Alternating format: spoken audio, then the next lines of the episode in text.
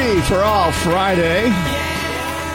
Yeah. Pierre took the uh, bright line down to Miami. That was a that was a good report, Pierre. And um, I saw him yesterday and saw you at the uh, mm-hmm. turtle revealing at Intracoastal Bank. The turtle trail. Yeah. Very cool thing. So it's so unique. Like it's it's a Flagler Palm Coast kind of thing. So I think it's great to celebrate. This reminds me, um, one of my first radio jobs in Tampa was on W D A E, and we had a thing called the Underground Railroad. It was like, that was how it all kind of started off. Doctor Andrea Klios, welcome. Good morning. How are you? All right. Professional broadcaster, you and your husband, Scott. One of the first radio shows here on W N Z F way back, what, almost fifteen years ago. Right? At least, yeah. He really was inspired to uh, to bring some knowledge to the community. He's great. He, he's, he's awesome. A funny guy. You know? Yes, he is. I know. It's like I uh, listened to, and Brian just started a Sunday show podcast also on Faith and Flagler. Yep, oh, wow. nine a.m. on Sundays. But um, but you guys are great because you actually do your show, which we podcast and broadcast on Uh, Sunday mornings at eight thirty, is it, yep, Ron? Yeah. It. But you do it from your kitchen table. Yeah, or actually his office. Yeah, okay. In, right. in his underwear, right? I know. He'll, you know all about you guys. More than you ask for. But anyway, it's good It's good to have you on because you're both doctors. You're uh, in internal medicine, M D, when you work with the um, the V A hospital in Daytona. Mm-hmm. And, of course, Scott's a radiologist with Radiology Associates. Mm-hmm. And um, but you are like, you know, it's guys are a lot more than boring doctors on the radio um, because you also have a, a uh, you're the the C- CEO of Shield of Life. Right. Mm-hmm. So tell us a bit about that. And then we'll talk about what we're going to talk about the time change. And we're going to go to Chicago here in just a little bit and talk with Doctor Sheldon Jacobson, um, who wrote an article on it's time to stop changing the time and how it affects our body clocks. And, and everybody hates it for the most part. Absolutely. But you're really good with health and attitude toward life and things like that. So give a quick plug to shield of life dot com. So at Shield of Life, we do want you to become synchronized with life, uh, not just life, but sleep and exercise and nutrition and spirituality with God and with your community. And when you become in sync naturally, you actually heal, and we reverse a lot of disease. We coach people on that healthy balance, and it's so very important to know that. So our journey is to help people walk through that, so we coach, and that's what we do at Shield of Life. So we always encourage you guys to join us at Shield of Life. You can check us out at shield of life dot com. So it's such a contrast to what I think of as a medical doctor of internal medicine, because it's like, you know, throw drugs and throw prescriptions at everything. But you are not. Where that, did, is, that is not what God wanted us to do. Where did your life change? I mean, he is my boss. Yeah. No, it's, you know what happened is uh, basically when I started taking care of vets, so I, I was director of education in the dean's office twenty-seven, twenty-eight years ago, and I also started the hospitals program, and when I came to Daytona, the V A didn't want to lose me, so they said, Andrea, what do you want to do? I said, let me take care of the heart failure, liver failure, kidney failure guys and be the liaison to Gainesville. And as I was taking care of all these young men and women, most of them were obese, and they just, their cycles of life, their sleep cycles were off, their eating cycles were off, what they were eating was wrong, none of them were moving. And when we started correcting all of that naturally, they just, everything fell into place. So sleep is so important, and, and that's what we do, and that's the reason why. And faith, you know, yes, that's another thing faith. That you throw in there that is, you know, from, you know, a medical doctor and science and all this kind of stuff, and yet there's a place for faith in with the science. And you know what? If we don't honor God and life, we make a big mistake, and we took that out of schools. Kids got really messed up, and we need to put first God before anything and be gracious of what we have. And, and then when we become humble, because so many people become arrogant and entitled, and they don't humble themselves, and they're always right, and I'm the one that's suffering. Well, we're all suffering in different ways, maybe not the same way, but we all need to think about our fellow man and just do the right thing and honor the body that God gave us. Well, I think I think one thing that faith can do for people is to give perspective, which I think is really key to reducing stress. And I mean, stress is an obvious major health issue for, you know, compounds so many different things. Um, so I think, you know, that, that that that is one way that I think it makes makes a lot of sense to to include that in in a you know in your physical health also. Absolutely. Mm-hmm. Absolutely. And sometimes when we can't solve things, we offer it up, and sometimes miracles happen. And sometimes people want to forget that miracles can happen, but they happen every day. And when I remind people of the things that have happened in their lives, they're like, oh, my gosh. So we have to be open-minded to that. All right. I have a, I've, you, you talk about that, that people aren't moving. You know, I, I read an article recently in the New York Times about, like, there's so many benefits that can happen just by even a small amount of exercise, like ten minutes, you know. And so I've started to go on a one mile jog, you know, just a few times this week, but you, it, it just, it doesn't take very much. I no. mean, going for, going for a walk around the block after dinner can make a really big difference, even something as small as that. Yeah. And you know, what's interesting is the dynamics between the liver, your gut biome, the muscle, and your brain. The the whole interactive dynamics of that is so interplaying. And so when you exercise, not only is it sending signals to your brain, but it's building a healthier gut biome. And those bacteria in our gut are what generate our B vitamins, our K vitamins. They actually help lower the fat, utilization of fat in our liver and muscles that make those organs fatigued and not functioning well and induce inflammation, activating our immune system. And we want to keep that immune system calm and peaceful. Otherwise, we get chronic disease and chronic inflammation. We're going to go queue up right now, uh, Doctor Sheldon Jacobson. Kind of, he was a cool guy. We had him on uh, about a month ago on the whole thing with the A I, you know, and so he kind of put things into perspective for us because we've had A I for a long time. It's just suddenly it just hits the big uh, news article, and it was in the, and we talked about, is it good, is it bad, and so I thought he made me feel a lot more at peace with the whole uh, you know, artificial intelligence thing with it. But I'm, I'm kind of chuckling about this because my. I drop off my two youngest kids at the bus stop. They're nine and five, and we're talking about A I, and they're like, oh, yeah. You know, they they have this whole attitude about how A I is the enemy and all these things. But my, my daughter, like, watched some commercial for a video game, and it was like, it was an A I voice. You know, they were saying this and that. Anyway, it's just it, it's just kind of a reminder of how pervasive it is, and I'm it's it'll be fascinating to see what happens when they're ten years older. You know, they're nineteen and fifteen. What is A I going to be doing with, I feel in their like, lives? I feel like it's our it's the parallel to the Industrial Revolution for our generation. It's going to make some big shifts. That's kind of what Sheldon had said. Anyway, real quick introduction here. Sheldon, are you with us? Yes, I am. Hey, great. Um, anyway, so for people that don't know, Sheldon, I have your whole bio on our um, Facebook page for W N Z F because it would, the show would be over by the time I read it all. But um, you are an American educator noted for contributions that apply operations research to problems related to aviation security, public health, presidential election forecasting, N C double A basketball. Holds the position of founder of professor of engineering in the Department of Computer Science at the University of Illinois at Urbana-Champaign.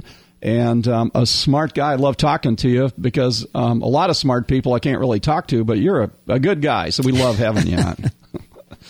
So well, we, we appreciate that. We, we we do the best we can. Well, you wrote an article, and with the time change this week, I thought it'd be great to have, and I saw your name pop up with the publicist. You know, we get all these things like, hey, do you want to talk to this person or that person on the radio? And I saw your name again. I'm like, what? And you wrote an article saying it's time to say goodbye to changing clocks twice a year. So take it from there about your article. Tell us what what it's about and, and why you think it's time. Well, twice a year we change our clocks, and the reality of the situation is that we have so much chaos in our lives already with technology, with artificial intelligence, that maybe we can add a little bit of simplification. And one of the easiest ways to simplify is to keep time stable throughout the year. We've been changing our clocks now for you know, several decades. Uh, the history of it goes back to Benjamin Franklin, who thought that he would save candle wicks and candle wax by simply shifting the clocks. Nobody paid attention to him at the time, but they did during World War One and then during World War Two. And the reality is it became law in nineteen sixty-six, although states can opt out, as we know Arizona does, as well as Hawaii. But the fact is we live in a world where people work remotely more across different time zones. Time has become, in some sense, very, very fungible. And as a result of that, maybe it's time that we, in fact, end the clock changes and do something sensible. And what I've proposed is that instead of worrying about the one-hour shift twice a year, let's split the difference thirty minutes And that means standard time and daylight saving time both go away. We find something else which we'll call a stable time, and we will adopt it for twelve months a year. Nobody has to worry about time changes. Uh, the two camps, uh, medical people say we should go with standard time because of our circadian rhythms, the way we react to light.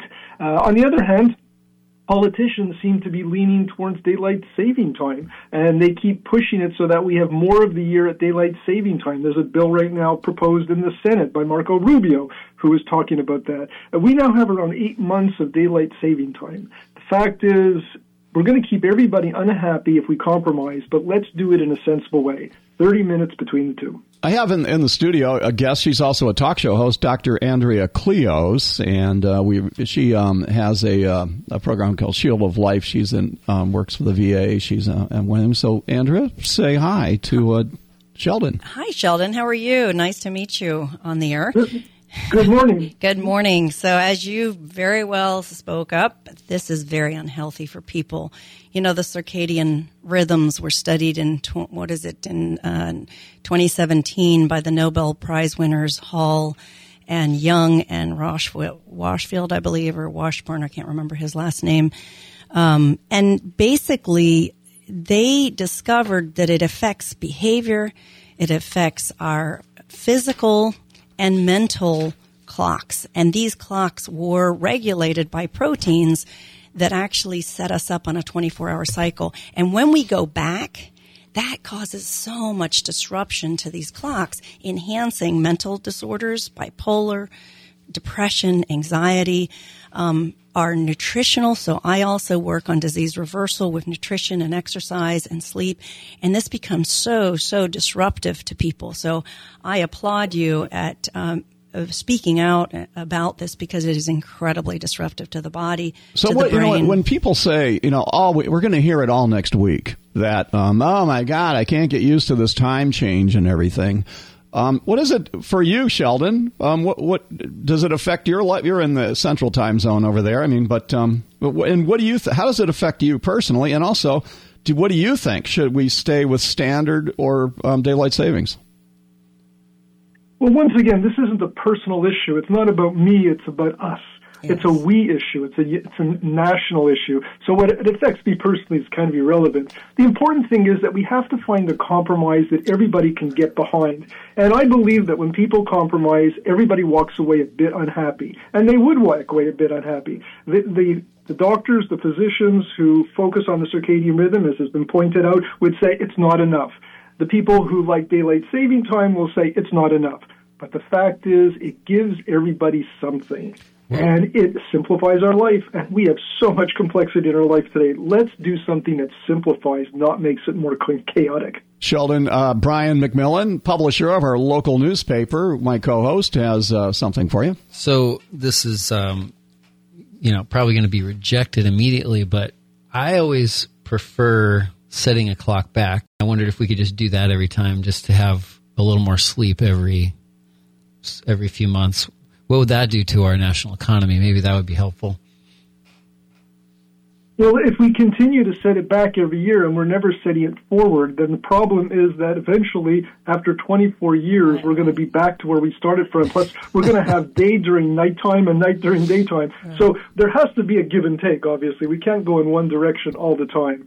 But if, if, if someone feels, I mean, the politicians clearly are supporting daylight saving time because we have that for eight of the twelve months now, right now. So, but the physicians saying, no, we should go with standard time. That's why a compromise can make sense. I think it can be bipartisan. Both parties can get behind it. Nobody likes change. I think one of the great difficulties of the human condition is that people resist change.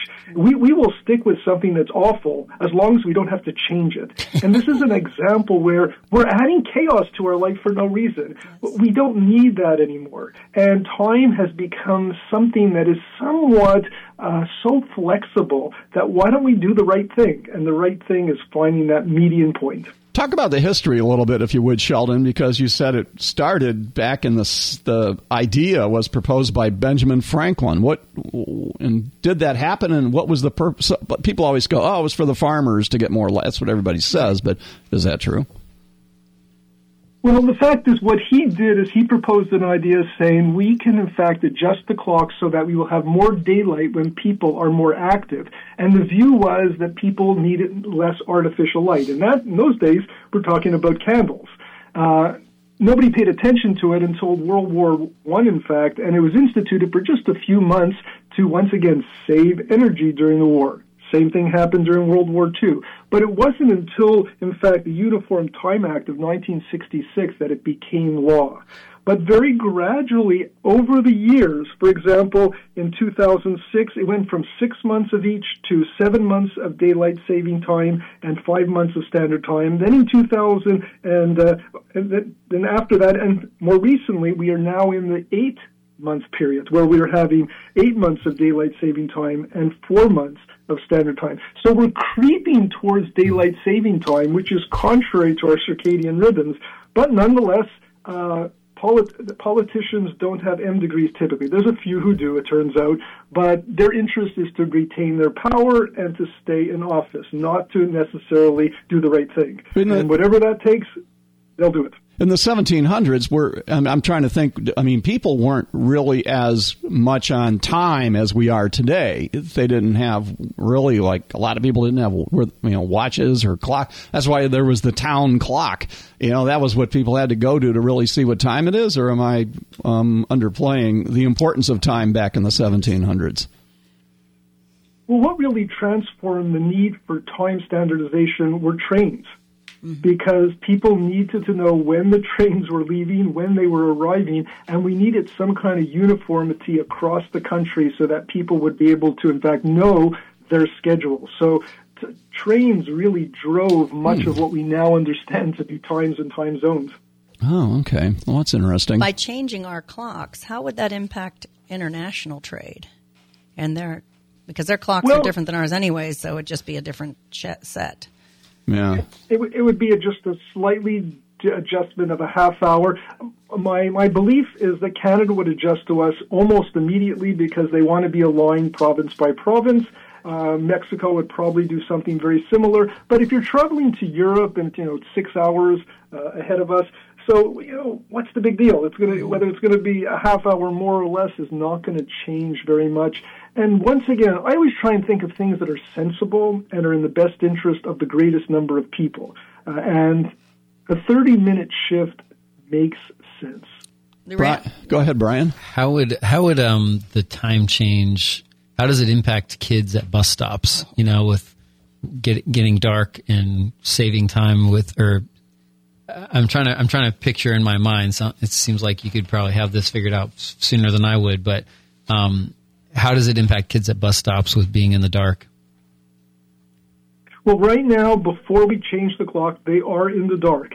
They will then, in fact, gain a half hour of sunlight. Now, does that mean that everybody will have all that light, in particular school children? Well, it really depends on where you are in the time zone. Are you on the far eastern side of a time zone, or are you on the far furthest western side of the time zone? And that, of course, is going to be, you know, subject to your location. The other thing is that schools can, of course, adjust when they start school Uh, anytime they can, and that can take care of it. But what you gain on one side in terms of light in the morning by setting our time clocks back one hour in the fall, we're losing the light that we're getting at the end of the day. So there's no free lunches, there's no free rides here. You're, you're paying the price. What we have is less light. If you're in, you know, a southern state like Florida, for example, uh, it doesn't affect you quite as much. If you're in a northern state like Minnesota, Um, if you're in Minneapolis, for example, if you're in Alaska, this is tremendous impacts. Once again, people adapt to changes. It doesn't mean it's necessarily going to be optimal for everybody.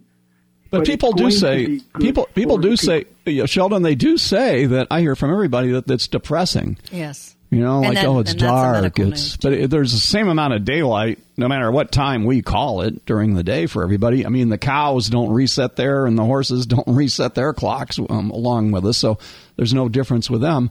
But it's interesting that how that psychologically also, and it's physiological as well. Yeah, it's incredibly anxious-provoking and imp- incredibly leads to depression. And people that already suffer from mental disorders, they're accelerated and exacerbated. And it doesn't just stop at mental disorders. It in- increases the risk of cardiovascular disease, obesity, diabetes, which is everything we do and see. So it is your the argument to not adjust time and keep it consistent is from a medical standpoint where we have so many healthcare dollars going, so many dollars going toward healthcare that really should be used as a big impact because I think a lot would be improved upon. Mm-hmm. Well, we're going to have uh, Congressman Michael Waltz on today coming up this afternoon. He's going to give us a call from Washington. And, um, and and Sheldon, didn't you say it, it was this approved in the Senate and by because I know Florida already with Rubio. They Florida already voted in the legislature. All they need is national. But but there was a, a, a law passed where nationally, right, where it's like the standard states can't just start going willy nilly and changing their time. Right. Well, it's not in each individual state's interest to deviate from the national norms, because then you have absolute chaos as people cross borders. Uh, Marco Rubio has put forward a bill which would make daylight saving time the standard. Uh, and once again, it has to get through Congress, and people are just split between which is better. Are we going to alienate our, our constituents, our stakeholders? That's why this, this thirty-minute move makes so much sense. And I certainly agree with the fact that simplification is critical. Uh, we can, we will reduce automobile accidents for the few days after we change the clocks. We will reduce cardiovascular events. We will have a healthier population. This is a public health decision right now, even more so because the public health will be better. Brian, have we has has a, the impact been studied in Arizona since they have they're different from everyone else? Is that is that a good test case? Well, they leave it constant right now, of course, and I'm not aware of any data that has been collected. It's a relatively small state also, and most of the population is concentrated in two areas, namely in Tucson and in Phoenix. Uh, Flagstaff also has some population, so it's fairly isolated. They have a lot of blank area. They also have a lot of area, of course, which has uh, Native American uh, reservations. So as a result, you're in a situation which is somewhat different than the rest of the country. But I'm not aware of any data studies that have come out of that. And if there had been any negative information that did come out, we would all be hearing about it. The fact that we haven't heard about it is a good sign. Hey, uh, nothing to do with, but it has to do with you, Sheldon, the study and the research, because you are so good at um at d- developing and with your computer science and everything on the T S A, the study you did for travel, that affects all of us here. Um, explain what the study was about and what the conclusion was for screenings and also dropping the fees for the T S A fees actually save money. Can you give us a quick overview on that? Sure. Uh- After September eleventh, we realized that the one-size-fits-all for travelers didn't make sense, so we said, you know, we need differential screening. And the question is, how do you do differential screening? So we developed models based on risk assessment, and we came up with a way that you would have differential screening, which became T S A PreCheck. So we contributed to the design and really the, the knowledge base associated with PreCheck, which means that the more people who are in PreCheck, the safer the system is, the more convenient it is for travelers, and the easier it is for the T S A. And we've argued that bring down any barriers. If cost is a barrier, make it at no cost. Do whatever you can to make people be willing to submit themselves to the background check so they can become T S A PreCheck eligible. It's a win for everybody, and it will save money over time. That's the beauty of it. So we do owe you some thanks for the T S A concept, so, right? Well, uh, you're reluctant uh, to take credit for that because I said that la- I said that last time you were on, and you hesitated too. Well, my my, my motto in life and, and what how I live my live my personal and professional life is to think big, act bold, and help others. And anything I can do to make the world, to make the country a better place, uh, I, I I just pursue. I, I have a passion for making the world better. All right. Well, we love that. Sheldon, thank you so much for uh, being on again. That's Doctor Sheldon Jacobson, the University of Illinois, up in Urbana there. Winter is on the way for you, right? Oh, but it's a beautiful day today. It should hit sixty, so we're pretty happy. All right. Very good. Well, thank you. You have a great weekend. And once again, we appreciate you being on Free for All Friday. All right. All Thank right. you very much. All right. We're going to take a break, and we'll be back, and we're going to talk more about you and the world and Brian McMillan, Doctor Andrea Klios. You can listen to her and her husband, Scott, Doctor Scott Klios, on W N Z F Sundays at eight thirty with The Doctors Are In. We'll be back with more on Free For All Friday.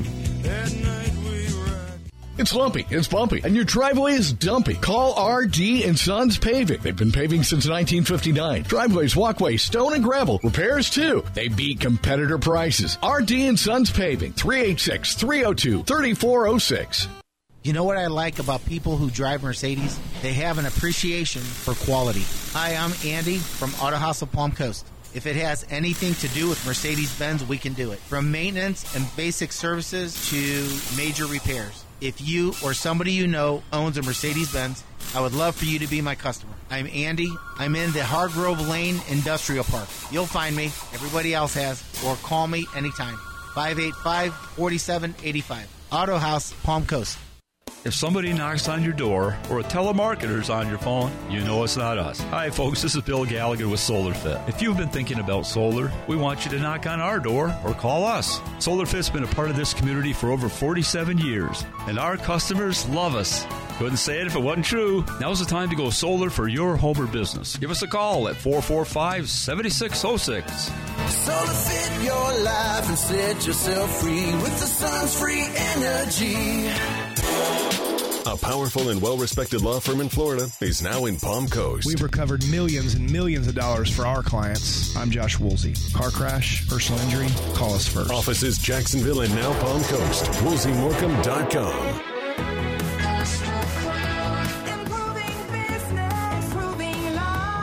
I, I really like Coastal Cloud. I'm blessed to have uh, you know, opportunities to move elsewhere, but I choose to stay with them just because of the culture, the people I work with. I believe in what Tim and Sarah have built here, the type of people they are. I believe they do what's right, so I really like the people and the culture. Coastal Cloud, improving business, improving lives.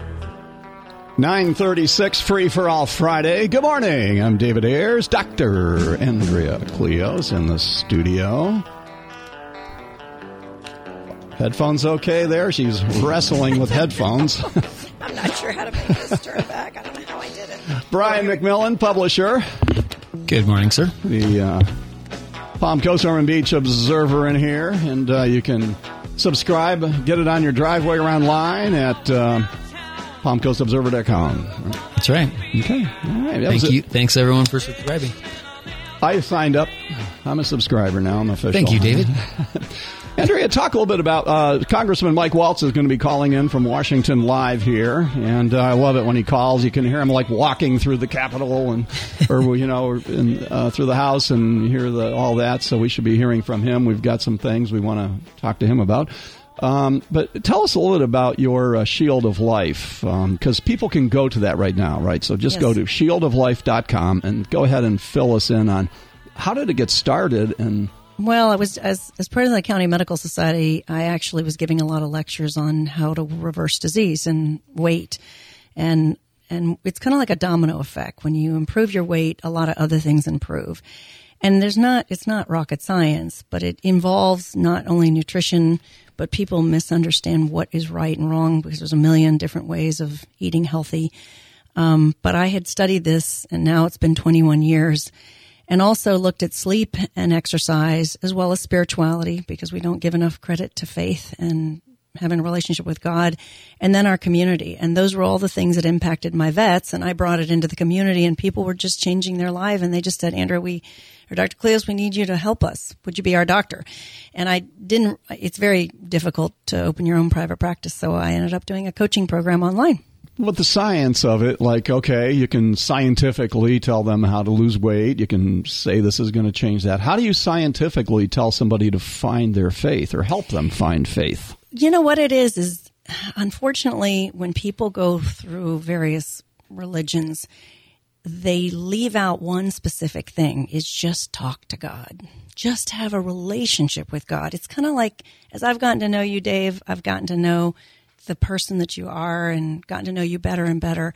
That's kind of what happens with God, and he communicates with us in so many different ways. Sometimes it's in nature, sometimes it's with friends and people you don't expect, sometimes it's with a complete stranger, he may a- answer a question, sometimes it's with your animals, sometimes it's reading the Bible. And and it's it's so powerful, and people underestimate the power of that relationship. And then you grow deeper and you begin to see things, and you start seeing, oh my gosh, he just began to, he answered that prayer. And it's so powerful that it's really hard to share with somebody else because everyone's experience is a little bit different, but it's so real and it's so amazing. I mean, I help my patients see the miracles in their own lives, and many of them know it because they'll say to me, I know I wouldn't have lived in that situation, and they tell me miraculous stories that happened to them on the battlefields. And many of them just say, thank you for being willing to talk to me.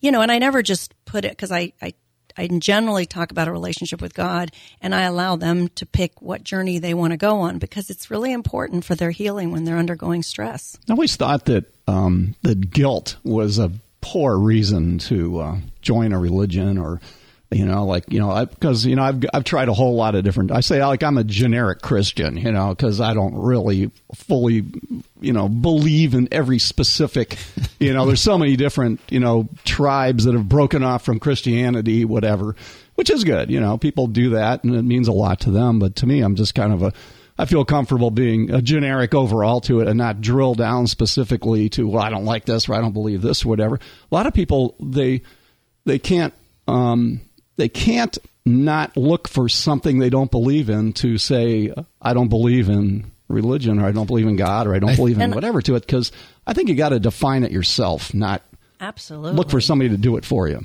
I think that there's this kind of feeling that, that some people have that it's sort of more intellectually, you know, um, justified, or, um, you know, you're on sort of this higher ground to say, well, I don't, I don't believe because I don't have the evidence, you know, and I, I'm, I'm a scientist kind of thing. But um, I think that the opposite could just as easily be said. Like it's it's it's sort of more, it can be more brave to say, well, I'm going to take this leap of faith and and believe.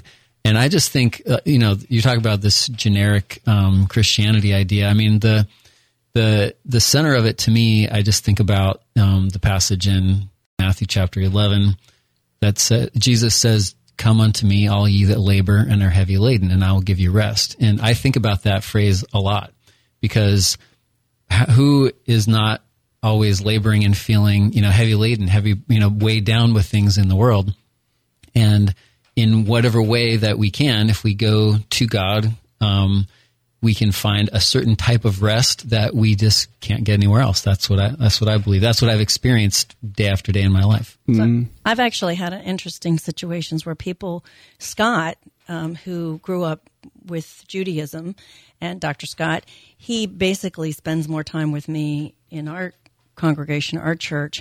But he said, you know, as I've studied science and I break it down more and more, there's no way this dynamic process is not created for a higher power.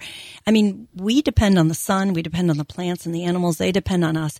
The dynamics of biochemical interactions in our bodies and in our world. I study not only the human body, the gut biome, gut-brain axis, our organs.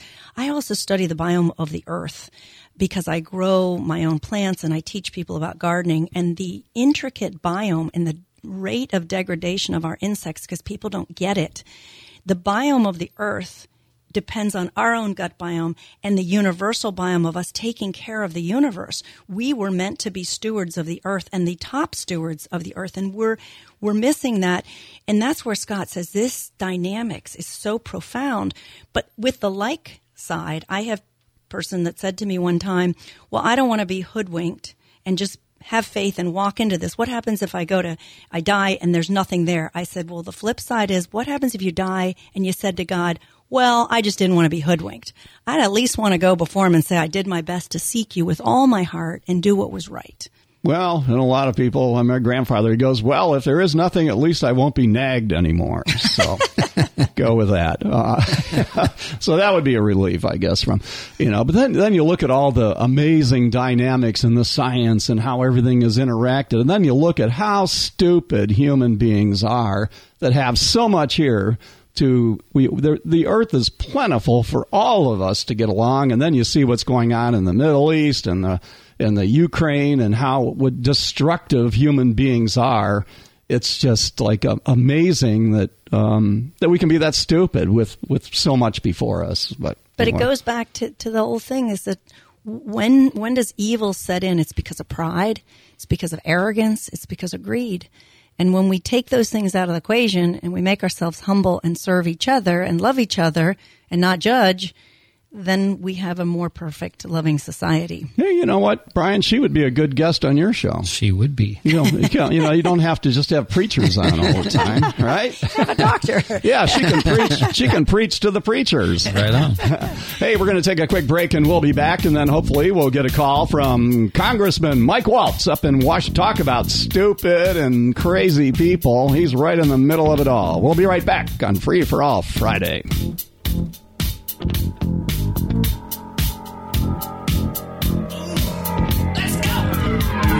It's new, the Palm Coast Report, your number one source for all local news, all in one place. Palm Coast Report, local news you can trust, Truth Meter verified.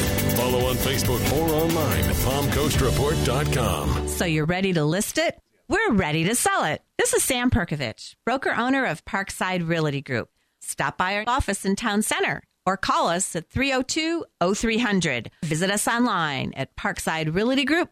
Net. It's lumpy, it's bumpy, and your driveway is dumpy. Call R D and Sons Paving. They've been paving since nineteen fifty-nine. Driveways, walkways, stone and gravel, repairs too. They beat competitor prices. R D and Sons Paving, three eight six, three oh two, three four oh six.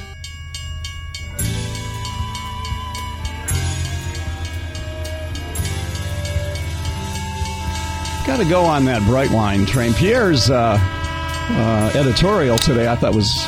was pretty good. Him, he went down to Miami on it. Andrea, have you been on that yet? Or anything? I haven't. I wanted to. I actually asked somebody who had gone on it, and they said that uh, it was a lot better before COVID. So I think things will continue to improve, you know, after COVID, and more people will start getting on and using it. Because you've traveled to Europe, and I've heard you do your show about that. Have you gotten on the high-speed rails? Oh, yes, the, I love it. Where they go two hundred miles an hour. They're crazy, but it's so beautiful. I mean, even though you stop, you see things slow down periodically. It's amazing. And what if, what a benefit that would be for us in northern Florida to be able to get to southern Florida since it takes so long. They're going to, that's on the, because we had asked, um, the, he was at our Tiger Bay Club, the, I forget his name now, sorry about that, but a head guy of the whole uh, Brightline, um, you know, he said, hey, if there's a, what about a rail stop in Flagler County? And he goes, if there's money to be picked up, we'll stop for it. Nice. So there could be. Um, in Jacksonville, definitely. Imagine being able to get on a high-speed train from Jacksonville to Miami and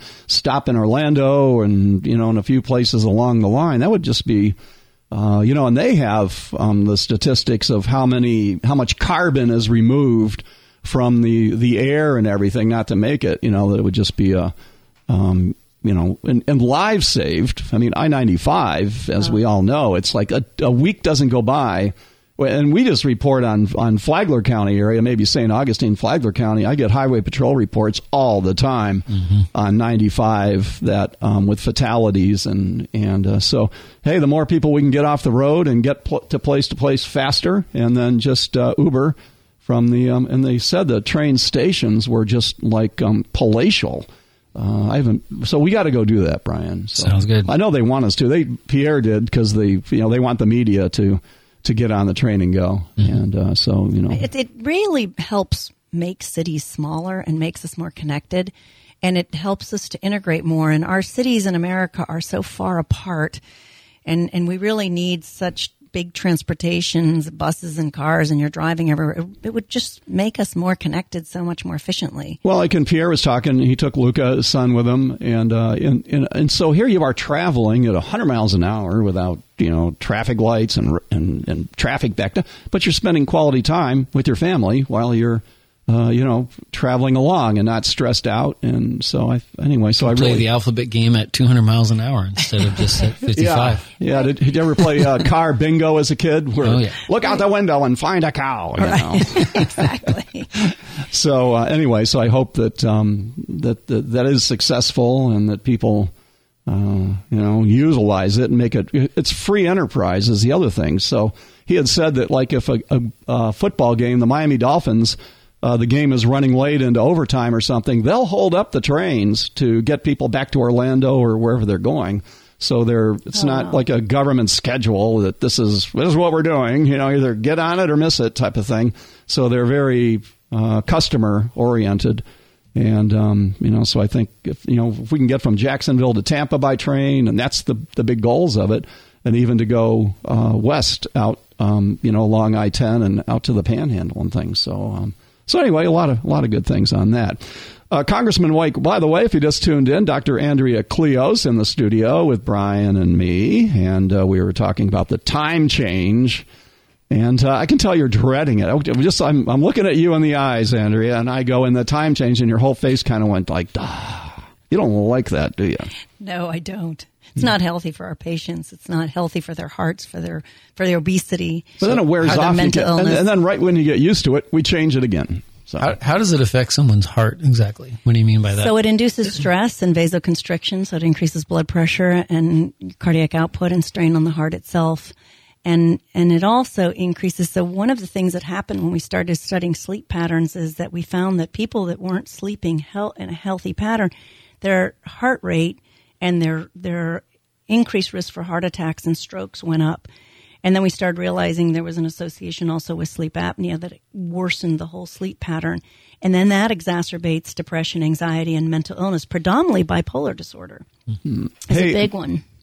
Tonight, by the way, Amelia, listening, Fulmer from the uh, Flagler Auditorium. No, it's not called that anymore. It's the Fitzgerald Performing Arts Center. Fitzgerald. Okay, we'll we'll learn it. Okay, here Congressman Waltz calling it. Anyway, she wanted to plug that they have a free concert tonight with the Navy Jazz Commodores from D C And uh, she said, we don't have any more tickets, but we will open to everyone at seven. Well, if you don't have any more tickets, they want to fill the seat. Well, just go there and say, hey, Amelia, you told David Ayers to say there was a free concert tonight, so find a spot for you. So just go to. It says on their website, don't worry, if you don't have a ticket, you can still hang around to see if any seats become available after the event has started. So All they right. probably are expecting that there will be some available. Good. That's good, because uh, next week is Veterans Day. And um, that's on at the seven o'clock tonight. Okay, that's the tonight there. Congressman Mike Waltz, are you live from Washington this morning? I am calling you from Washington D C Uh, about to go vote. All right. Well, um, what, what's up on the? Well, I have several. I like to throw words at you and let you talk. So, what's uh, what's up for vote today? Uh, we have our various appropriations bills. So we have uh, Interior, the E P A. Uh, you know, we. With the whole speaker's vote debacle, uh, we got put behind. We're trying to get ahead of the Senate uh, before uh, the Democrat-run Senate jams us with more spending. Uh, so that's what we're up to. Okay. Speaker Mike Johnson, what do you think of him? Uh, I have literally sat next to him uh, the last four years on the Armed Services Committee. Uh, he he understands the threats that that face this nation right now from abroad, but then he's also on judiciary and on the weaponization of the federal government, and he understands those internal threats as well. So I think he's uh, he's just a fantastic person. He's here for the right reasons. He's a man of faith and family, and I think he's going to do a great job. Good. Okay. Well, that's some. Po- We're looking for positive news here today. There we go. So. There we go. Yeah. Um, all right. It, it was a dark. It was a dark uh, month. Uh, with going through that debacle, and I got to tell you that the eight who took out McCarthy really didn't have a plan. And where I come from, if you blow a bridge, you got to have another one to cross. Uh, but at the end of the day, I'm very pleased with um, with with Mike Johnson, and I mean he's got a tough, tough job ahead of him. We're fight, you know, we're, we're ideologically we're fighting on three fronts: uh, House Democrats, uh, Senate Democrats, and the entire administration. So it's it's a brutally tough job. I don't know how you could sit there through all that. I mean, I couldn't even hardly sit through watching short T V things of the whole coverage of the uh, the debacle there with uh, finding a speaker. Um, yeah. You know, gosh, I don't know. I don't know how you can do it. Anyway, but um, for for those who just tuned in, we're talking with Congressman Mike Waltz. He's in Washington right now, a, a Green Beret, and you've been in combat defending our country, very well qualified, and your views on things. And also, you're going to be here in Flagler County next Saturday, I hear, for the uh, Veterans Parade in, in Bunnell. Is it true? No, that's right. Yeah, looking forward to it, and uh, we will bring the family down, and uh, everybody will get to meet. I've got one in college and one in diapers, uh, and uh, and God bless my wife. She let me name them Army. So go Army wow. has a whole new uh, whole new meaning in our house, and he'll certainly be saluting uh, all of our veterans. Hey, uh, I read your tweets, and um, and mostly, like, I don't really talk to you on this about the about a lot of the national things because you do a great job on Fox. Whenever I hear on Fox T V, uh, we're going to be talking with, you know, Michael Waltz. I'm like, I, I stayed it to hear what you have. You're so concise and so so good at um, understanding things and presenting it for us to understand. But you said on your tweet, you said that um, you know. Uh, Um, if you think the pro-Hamas messaging our kids are seeing on TikTok is bad, wait till China attacks Taiwan. The app is poisoning young minds, endangering our country. I just downloaded, after I saw that, TikTok, and to see, I, I don't get, how can TikTok be poisoning our kids' minds? I, I don't get it. How? So explain well, to me. Because, uh, because the Chinese Communist Party uh, and the mothership, which is a company called ByteDance, controls the algorithms. Uh, and what's, you know, frightening is they have different algorithms for their population than they do for our population.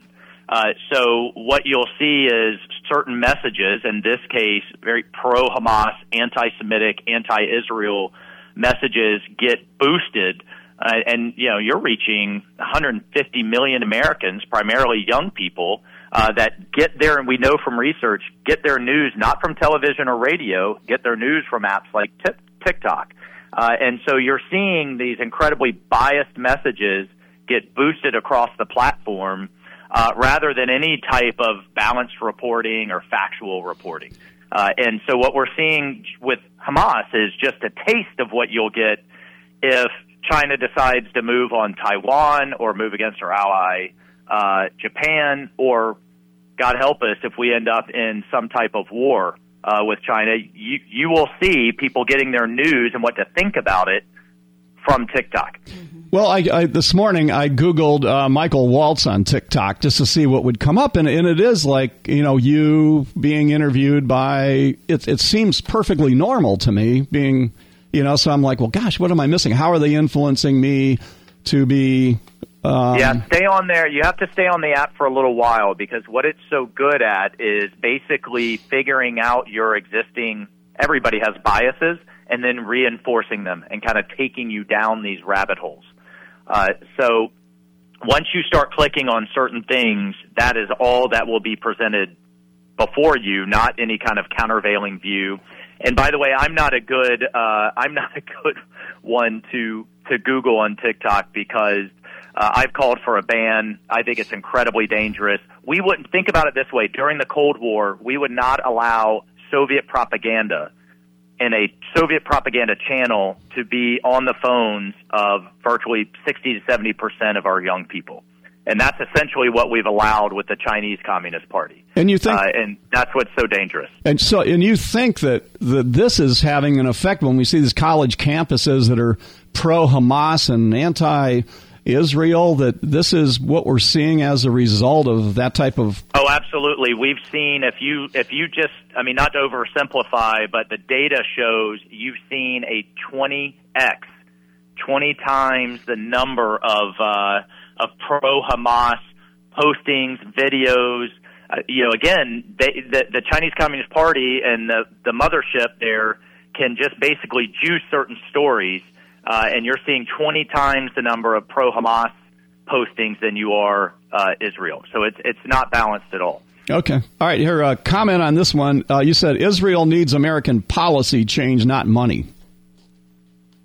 Yeah, that's right. Uh, well, what we're seeing, we, you know, we have this big supplemental package, uh, and it's the administration, Biden administration, put in border. They put in disaster. They put in Ukraine.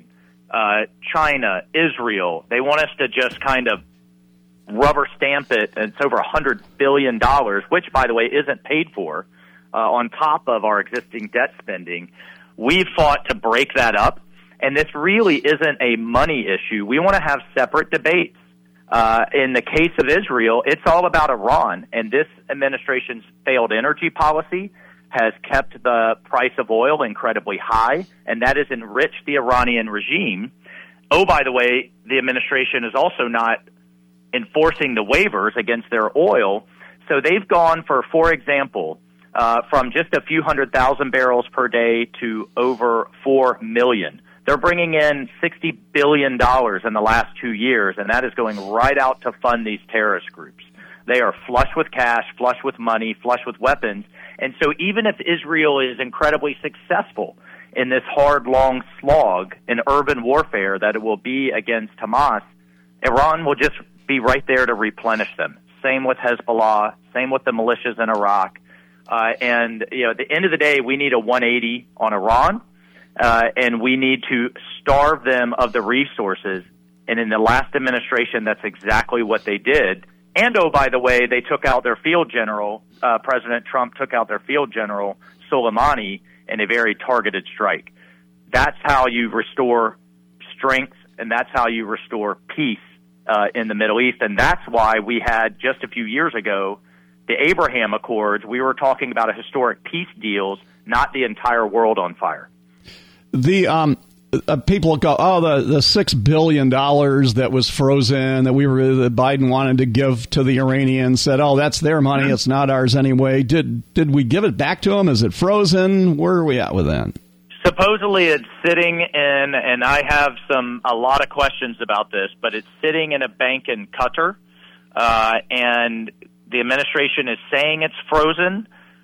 But look, money's fungible. And when the Iranians know uh, that they can free up six billion dollars, that eventually they'll get that money, and I think they believe uh, that they will eventually get access to that money, then they free up six billion dollars to use for its nefarious uh, support for terrorism across the region. But that that got a lot of attention, but what I'm trying to bring attention to is the thirty billion dollars per year that they're making in oil sales that just a few years ago they were not making because we had the maximum pressure campaign and actually enforced the sanctions. That is a much bigger pot of money for Iran to uh, to finance terrorist groups all over the Middle East. I know Biden released our a lot of oil when the prices were high from our emergency reserves. Have we replenished those? No, they have oh. not, and they're at a record low. Uh, so this is the bigger issue. And again, when I say this is about batty, not about money. Uh, because of this administration and Biden's war on American energy, uh, where we're shutting down permitting, shutting down drilling uh, all over the United States, the international price of oil is incredibly high. Well, what countries does that make rich? Russia and Iran.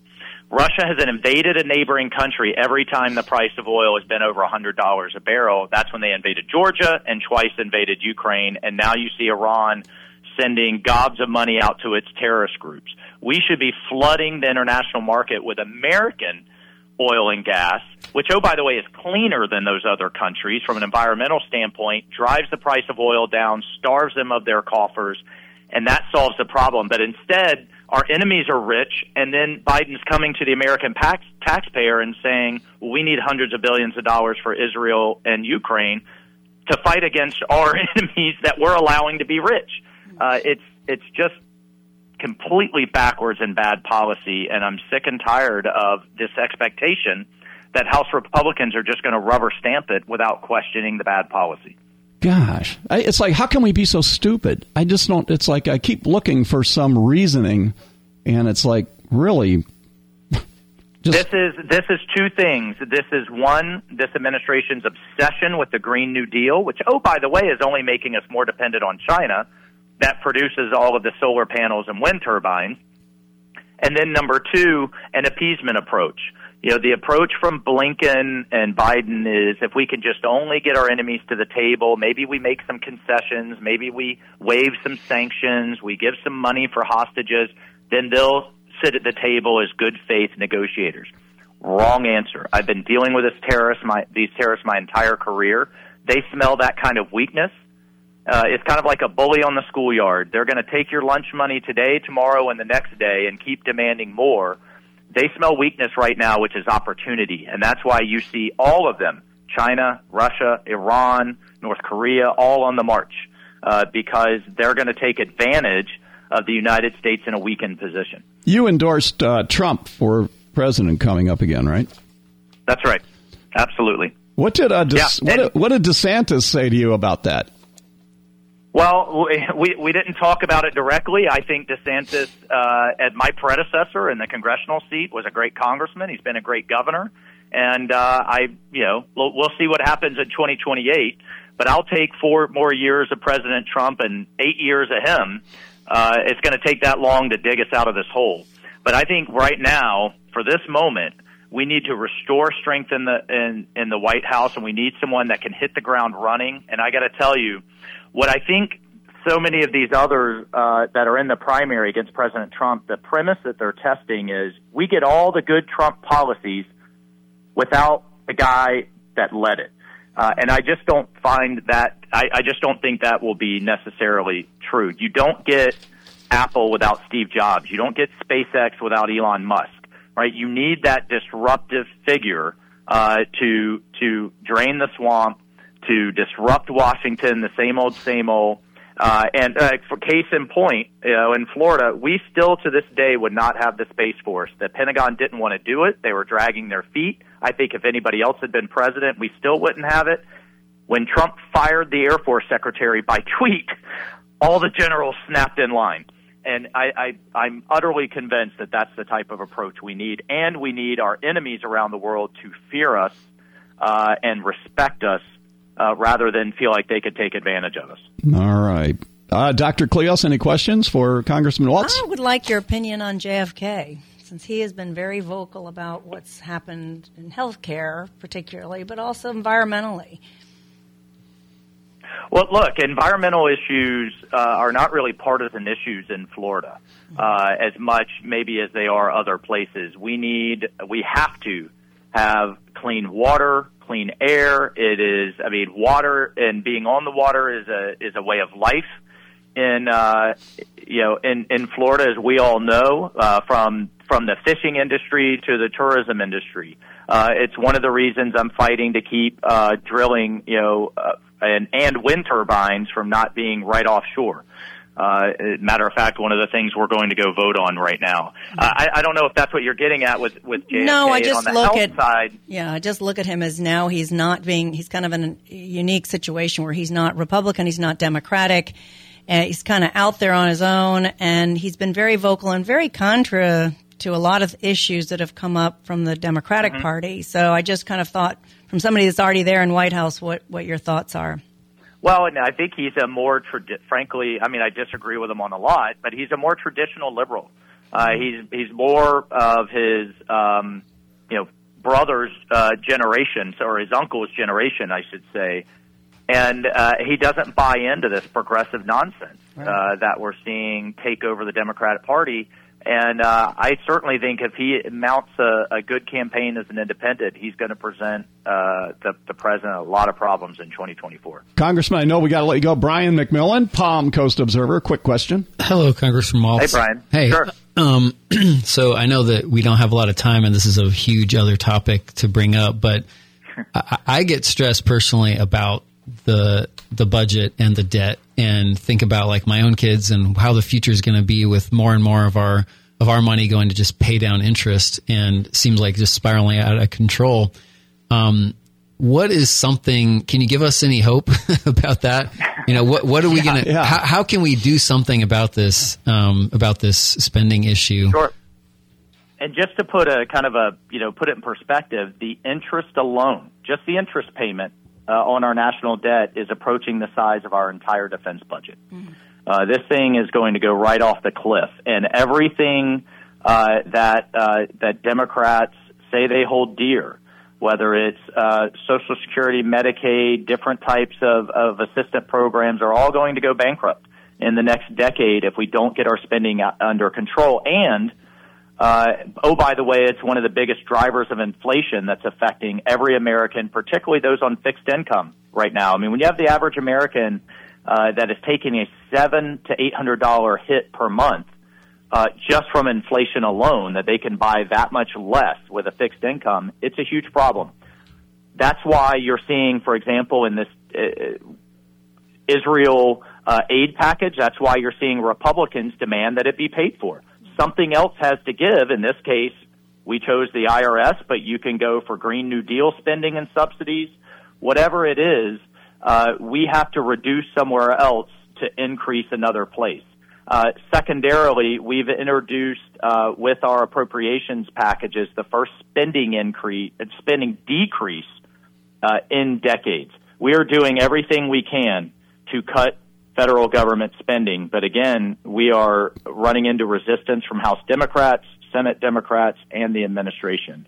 Uh, but we are determined to be fiscally responsible in this Congress as House Republicans. All right. Very thank good. You.